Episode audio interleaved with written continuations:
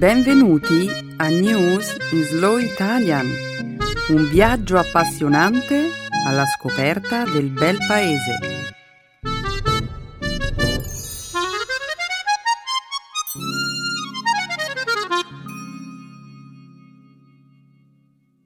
Oggi è giovedì 21 maggio 2015. Benvenuti a una nuova puntata di News in Slow Italian. Ciao Benedetta, un saluto anche a tutti i nostri ascoltatori. Oggi, nel segmento del nostro programma dedicato all'attualità, parleremo di una violenta sparatoria che ha coinvolto domenica scorsa alcune bande di motociclisti nella città di Waco, in Texas, provocando la morte di nove persone.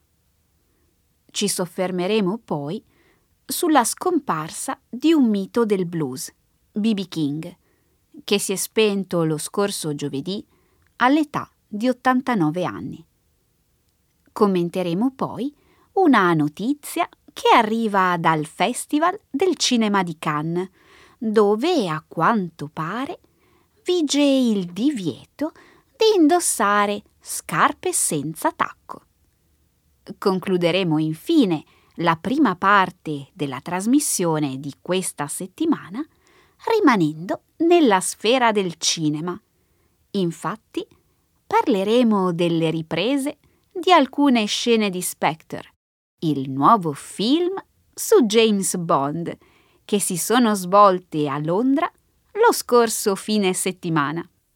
B.B. King era un grande talento della musica blues. Ah, che tristezza. Era uno dei miei musicisti preferiti. Sì, in effetti B.B. King era uno dei migliori cantanti blues di tutti i tempi, oltre che un uomo di grande spessore morale. Eh, Benedetta, ti confesso che non vedo l'ora di parlare anche delle riprese del nuovo film su James Bond. Su questo, Emanuele, non avevo dubbi. Ma continuiamo a presentare la puntata di oggi. Come sempre, dedicheremo la seconda parte del nostro programma alla cultura e alla lingua italiana. Nel segmento grammaticale esploreremo insieme il periodo ipotetico della realtà e infine nello spazio dedicato alle espressioni idiomatiche impareremo una nuova locuzione. Mettere in piedi. Un ottimo programma, come sempre, Benedetta. Allora, siamo pronti? Certamente. Diamo inizio allo spettacolo.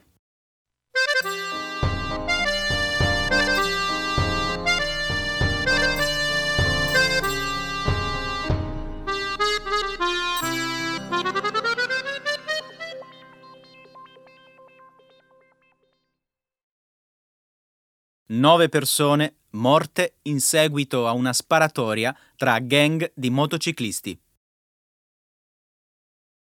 Una sparatoria tra bande di motociclisti a Waco, nel Texas, ha lasciato a terra nove morti e 18 feriti. Secondo fonti della polizia texana, 170 persone sono attualmente accusate di affiliazione a organizzazioni criminali e di aver commesso un reato di omicidio soggetto a pena capitale. Tutte le persone decedute sarebbero state legate ai Cossacks o ai Bandidos, due bande rivali formatesi in Texas negli anni 60. La rissa è scoppiata domenica scorsa in una zona commerciale della città di Waco, poco dopo mezzogiorno. I membri di alcune gang stavano partecipando ad un incontro in un bar della zona, quando improvvisamente alcuni motociclisti, appartenenti a una banda rivale, si sono presentati sul posto senza essere stati invitati. Secondo la polizia, a scatenare il diverbio sarebbe stato un incidente che avrebbe coinvolto il piede di un motociclista, calpestato da un veicolo nel parcheggio del locale. Secondo altre fonti, invece, la disputa avrebbe avuto come oggetto lo spazio di un parcheggio. Lo scontro, iniziato come una semplice scazzottata, si è rapidamente trasformato in una vera e propria battaglia a suon di coltelli, bastoni, catene e pistole. Diversi agenti di polizia si sono attivati immediatamente, venendo coinvolti nello scontro a fuoco. Gli investigatori stanno ora vagliando le varie prove raccolte, mentre la polizia ha avviato gli interrogatori delle 170 persone che sono state finora arrestate. Cinque bande rivali coinvolte in una rissa e 170 persone arrestate. È la prima volta che sento parlare di una cosa del genere. Indagare un numero così elevato di casi sarà un compito estremamente complesso. Potrebbero volerci delle settimane, se non dei mesi, per ricostruire la dinamica complessiva dello scontro. La polizia deve inoltre stabilire quanti siano gli agenti che hanno sparato contro i membri delle bande. Non riesco ancora a credere che i motociclisti abbiano sparato anche contro gli agenti della polizia. Questo è probabilmente il peggiore scontro a fuoco degli ultimi decenni. A dire il vero, mi sorprende il fatto che non ci siano dei civili innocenti tra le vittime. Pensa che c'erano delle famiglie a pochi metri di distanza dal luogo della rissa. Ah sì, è incredibile. A quanto pare i clienti e il personale eh, di un bar nelle vicinanze hanno fatto in tempo a rifugiarsi in una cella frigorifera. Posso solo immaginare quanto fossero spaventati. Ma ti dirò una cosa, Benedetta. A preoccuparmi è anche ciò che potrebbe accadere in futuro. Pensi che ci saranno delle ritorsioni? Eh, ritorsioni, vendette. È probabile che ci siano nuovi episodi di violenza. Benedetta, nel mondo delle bande, nel mondo dei biker, la violenza genera sempre nuova violenza. Temo che questa storia avrà presto un seguito.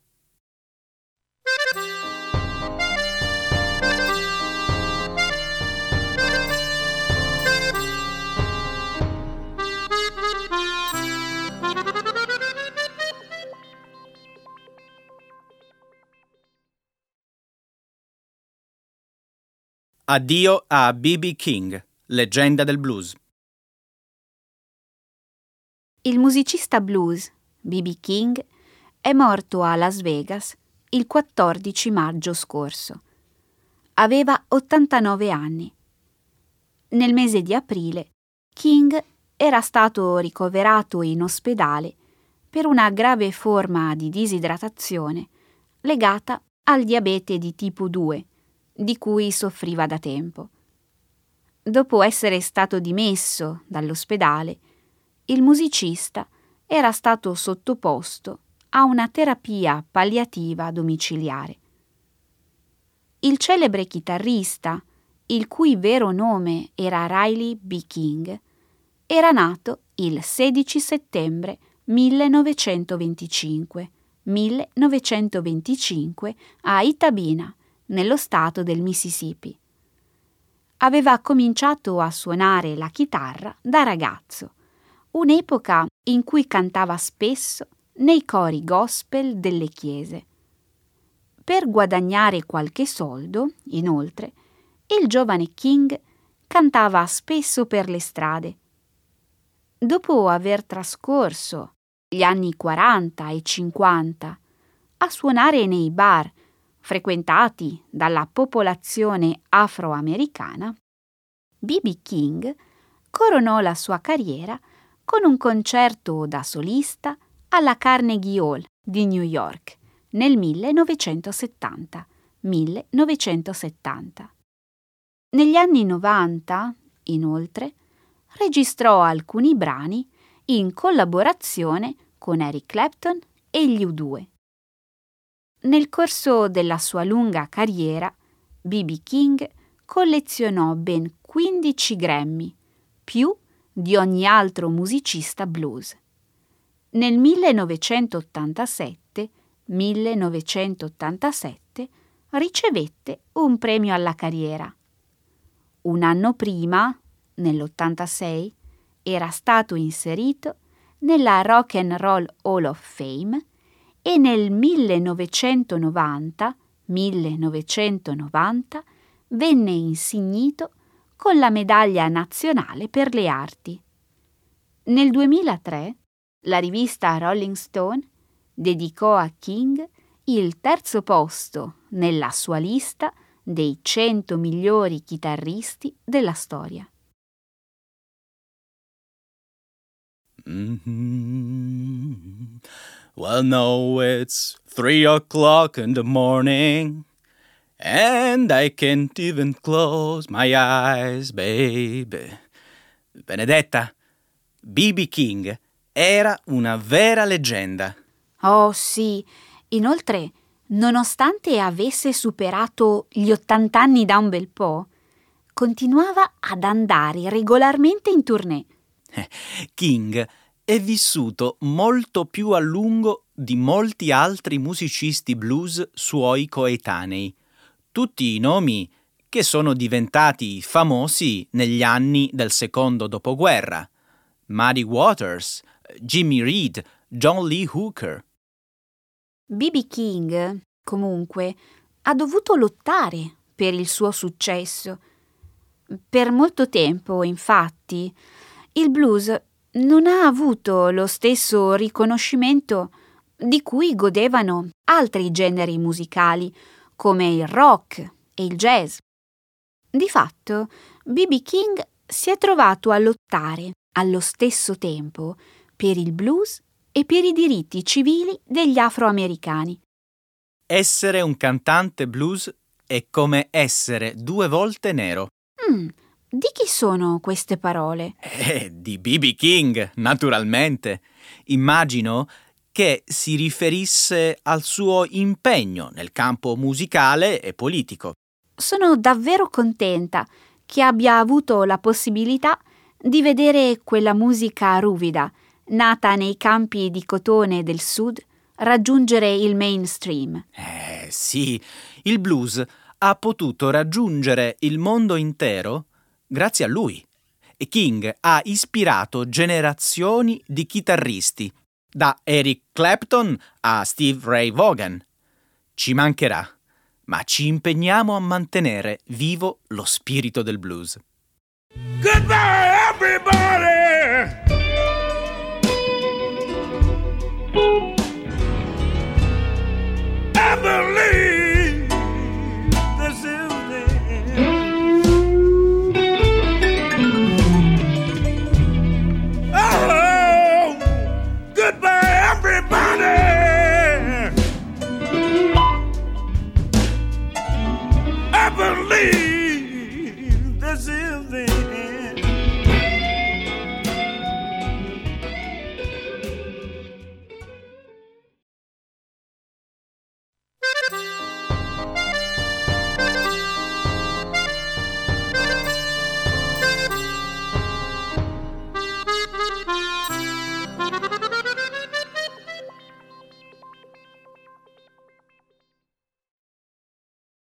Khan, negato l'accesso alle proiezioni ad alcune donne che non indossavano i tacchi a spillo.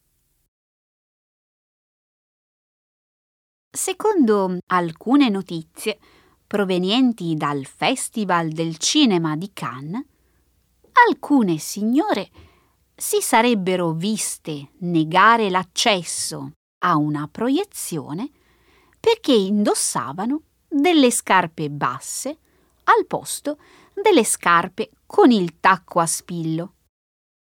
Istituito nel 1946, 1946, il Festival di Cannes è considerato come l'evento cinematografico più prestigioso del mondo e genera ogni anno un enorme interesse mediatico. La 68esima edizione del festival ha avuto inizio il 13 maggio scorso e si concluderà il 24 maggio. La rivista Screen Daily riferisce che nella serata di domenica diverse signore cinquantenni sarebbero state allontanate dalla proiezione del film Carol, opera del regista Todd Haynes, dopo essersi sentite dire che avrebbero dovuto avere delle calzature con il tacco alto, al posto delle scarpe basse.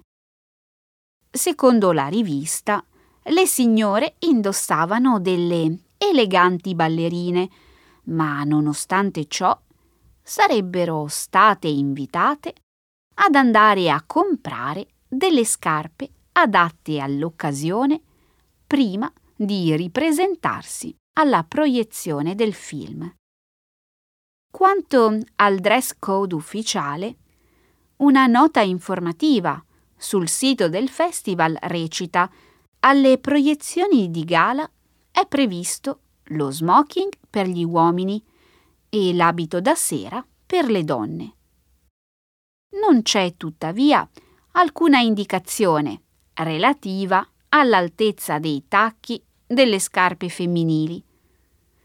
In un commento via Twitter, il direttore del festival, Thierry Fremont, ha rassicurato il pubblico, dicendo che il personale presente all'ingresso delle sale è stato informato sui dettagli del regolamento e ha confermato che d'ora in poi le donne con scarpe basse saranno ammesse alle proiezioni senza alcun problema. Proibito indossare le scarpe basse. Ma dai, è uno scherzo?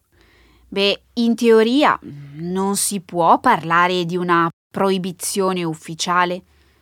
Emanuele, comunque, a queste signore è stato negato l'accesso alla proiezione di un film.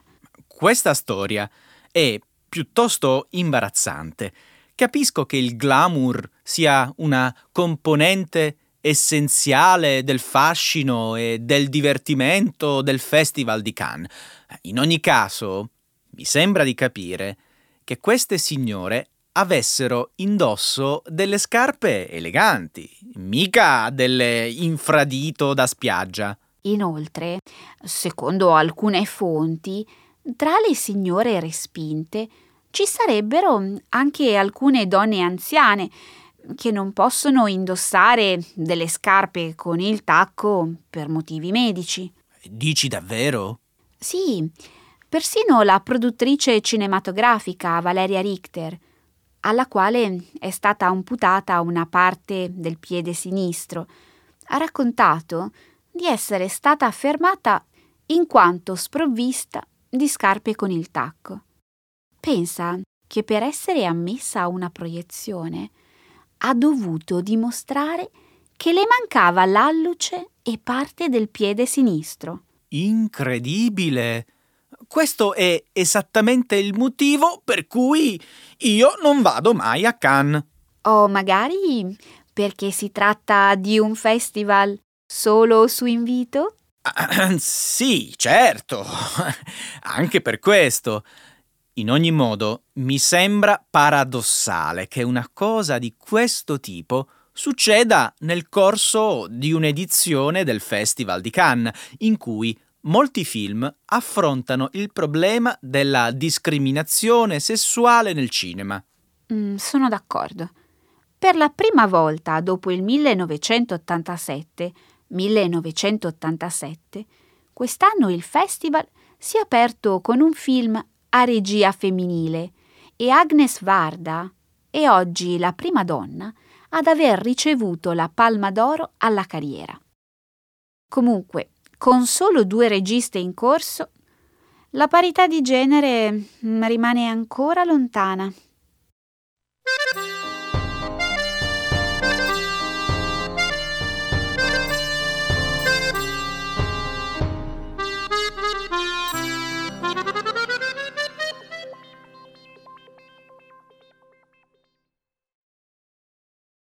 girate sul Tamigi a Londra alcune scene del nuovo film dedicato a James Bond. La scorsa domenica, a Londra, sono state girate sul fiume Tamigi alcune scene di Spectre, il nuovo capitolo della serie cinematografica dedicata a James Bond. Durante le riprese delle acrobazie dell'agente 007, alcuni dei ponti che attraversano il fiume sono stati temporaneamente chiusi al traffico. Diversi membri della troupe hanno dovuto invitare i passanti a non avvicinarsi troppo al teatro dell'azione. I fan di James Bond hanno comunque potuto intravedere Daniel Craig a bordo di un motoscafo, mentre era impegnato nelle riprese di una scena davanti alla sede dell'MI6 a Vauxhall Cross. L'attore britannico veste i panni di Bond per la quarta volta. Tra gli altri membri del cast ci sono il premio Oscar Christoph Waltz, nei panni del cattivo, e Dave Bautista, che interpreta il ruolo di uno scagnozzo conosciuto con il nome di Mr. Inks. Le Bond Girl in questo film sono l'attrice italiana Monica Bellucci e la francese Léa Seydoux. Gran parte delle scene del nuovo 007 verranno filmate nei Pinewood Studios, ma il film vanta anche numerose scene girate a Londra, Città del Messico, Roma, nonché in diverse location sulle Alpi austriache e in Marocco. Secondo la società che produce il film, la trama include un misterioso messaggio che riaffiora dal passato e induce Bond a seguire una pista che lo porterà a smascherare una pericolosa organizzazione. Il film uscirà nelle sale il 6 novembre. Benedetta, io ero lì, in carne ed ossa. Lì dove? A Londra. Ho assistito alle riprese sul Tamigi. Oddio, sei andato a Londra Solo per questo? Eh, sì, lo sai che sono un fanatico di James Bond. Oh, sì, sì, lo so, lo so. Beh, dai, raccontami cosa hai visto allora.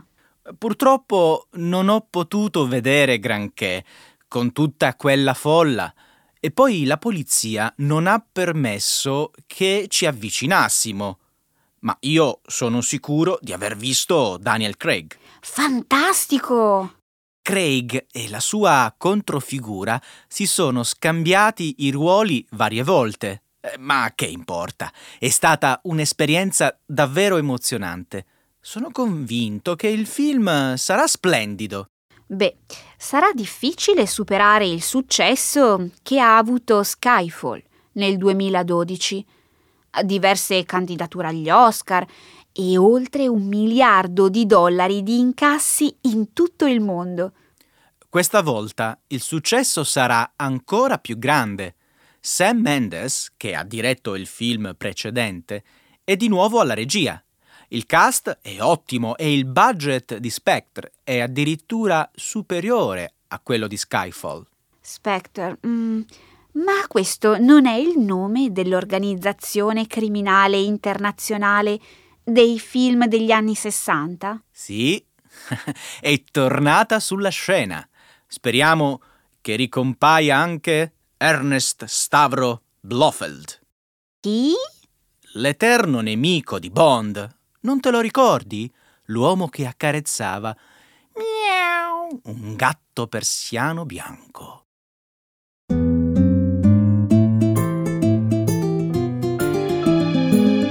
Adesso la grammatica. Per capire le regole di una lingua poetica.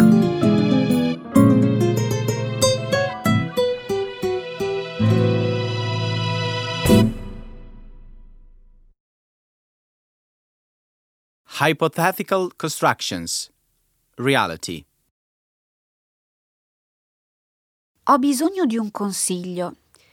Domani sera sarò a casa di una mia collega che insieme al marito ha organizzato una cena d'addio per salutare degli amici. Traslocano in un altro paese per questioni lavorative? Eh, Se sbaglio, dimmelo. Tornano a Londra. Saranno presenti 15 persone. Elizabeth, che è una cuoca eccellente, mi ha detto che se vado mi farà gustare piatti memorabili. Se sei intelligente, vacci. Chissà quante cose buone mangerai. Adesso dimmi, in che cosa posso esserti utile? Sono sicura che se porto del vino rosso, i miei amici saranno contenti. Purtroppo sono indecisa sulla scelta. Hai pensato all'amarone della Valpolicella? È un vino che si produce nel nord dell'Italia, nelle colline che circondano la città di Romeo e Giulietta. Mm, non conosco nessun vino prodotto nella provincia di Verona. Se ti informi bene, scoprirai che si produce nella Valpolicella. Il nome di questa zona deriva da un'espressione greco-latina e significa valle dalle molte cantine. E se lo voglio comprare all'estero, è facile da reperire? Facilissimo! L'Amarone è il marchio più venduto dei vini Valpolicella. Di fatto, il 90% della sua produzione è destinata al mercato internazionale. Davvero? È mai possibile che non l'abbia mai notato sugli scaffali della mia enoteca di fiducia? Eppure sto sempre molto attenta a leggere tutte le etichette. Eh, non importa. Adesso che ne conosci il nome, sarà facilissimo individuarlo nella sezione delle bottiglie italiane. Beh, se è stata una mia disattenzione, la prossima volta non sbaglierò. Adesso però dammi qualche altra indicazione su questo vino. L'amarone si ottiene con uve raccolte manualmente e lasciate appassire all'aperto sotto la luce del sole. Scusa, ma io ho sempre pensato che se si lascia della frutta al sole, questa marcisce. No, l'acqua contenuta nei chicchi d'uva evapora e gli zuccheri presenti negli acini danno origine a un vino dal profumo intenso e deciso. Ho una domanda. Se il nome Amarone deriva dalla parola amaro, ciò significa che questo vino ha un sapore molto forte. Sì, in effetti. In bocca ti rimane un retrogusto leggermente amaro, ma è un sapore molto caldo e vellutato. Vorresti conoscere la storia della sua origine? Certo, che cosa aspetti a raccontarmela? Allora, devi sapere che l'amarone venne scoperto per caso da un produttore di vino un po' distratto, che lasciò fermentare i chicchi d'uva più del necessario. Quindi esisteva un metodo di produzione che prevedeva tempi di riposo più brevi? Ottima osservazione. Sì, esatto. Se il processo di fermentazione si blocca a metà, si origina il recioto, un vino da dessert molto dolce. Mmm, che delizia! Io vado pazza per i vini dolci. Dunque, è stato un banale errore a far scoprire che una fermentazione più lunga determina un cambiamento così interessante nel sapore di questo vino? Bravissima! Si racconta inoltre che quando si scoprì la botte dimenticata, il capo cantina assaggiò il vino ed esclamò Ah, questo non è un recioto amaro, è un amarone. Mm, va bene. Spero di ricordarmi questa storia quando domani a cena mi chiederanno spiegazioni. Hai qualche altra domanda da farmi? Se non sono stato abbastanza chiaro, ti posso fornire ulteriori dettagli. No, sei stato chiarissimo. Grazie ancora per aver condiviso tutte queste informazioni. Ecco le espressioni, un saggio di una cultura che ride e sa far vivere forti emozioni.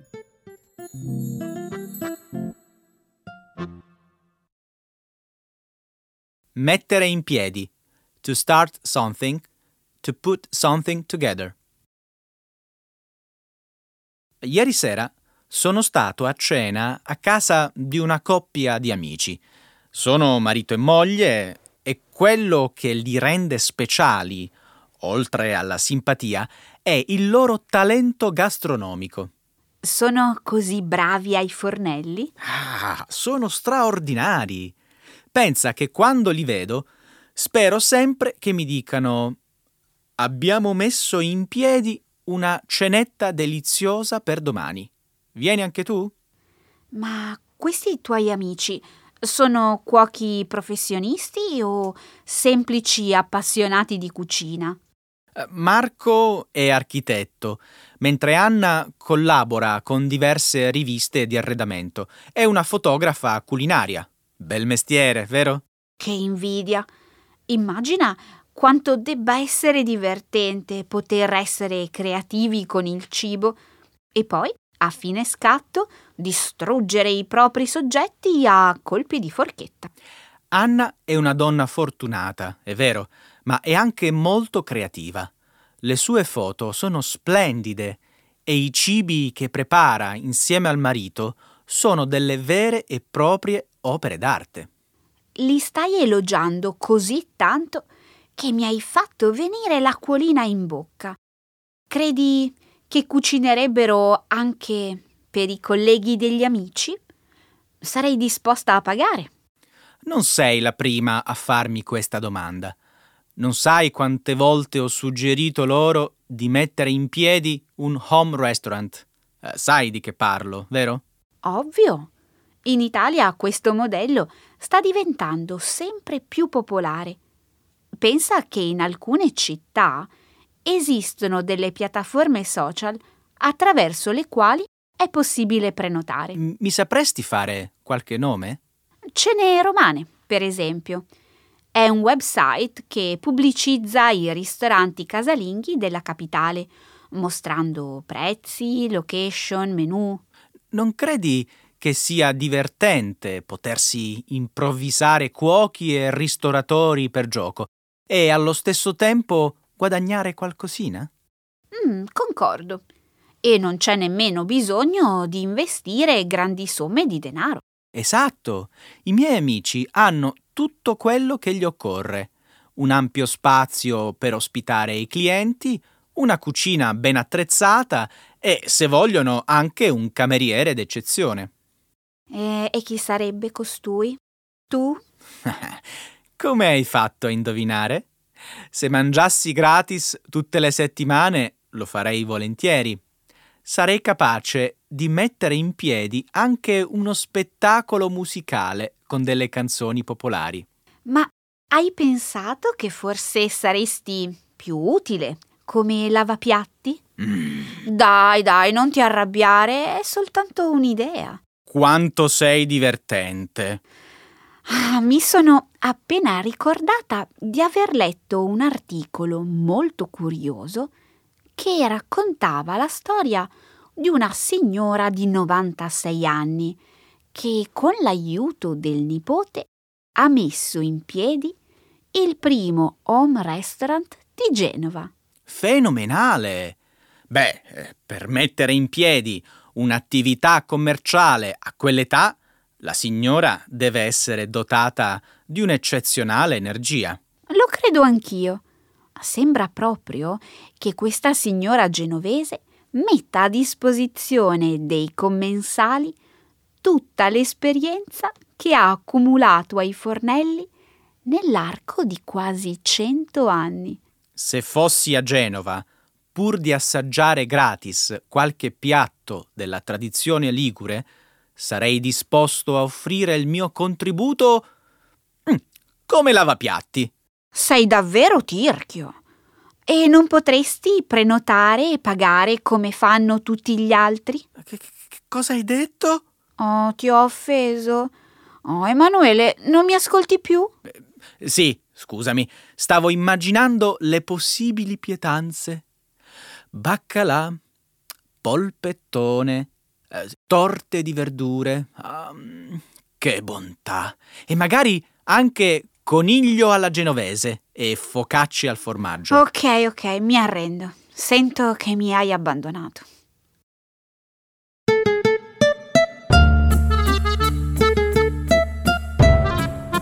Bellissimo episodio, quello di oggi, ma eh, dobbiamo finire e concludere un'altra puntata di News in Slow Italian. Sì, Emanuele, hai cantato, hai parlato, hai chiacchierato, è tempo di salutare. E anche di andare a mangiare?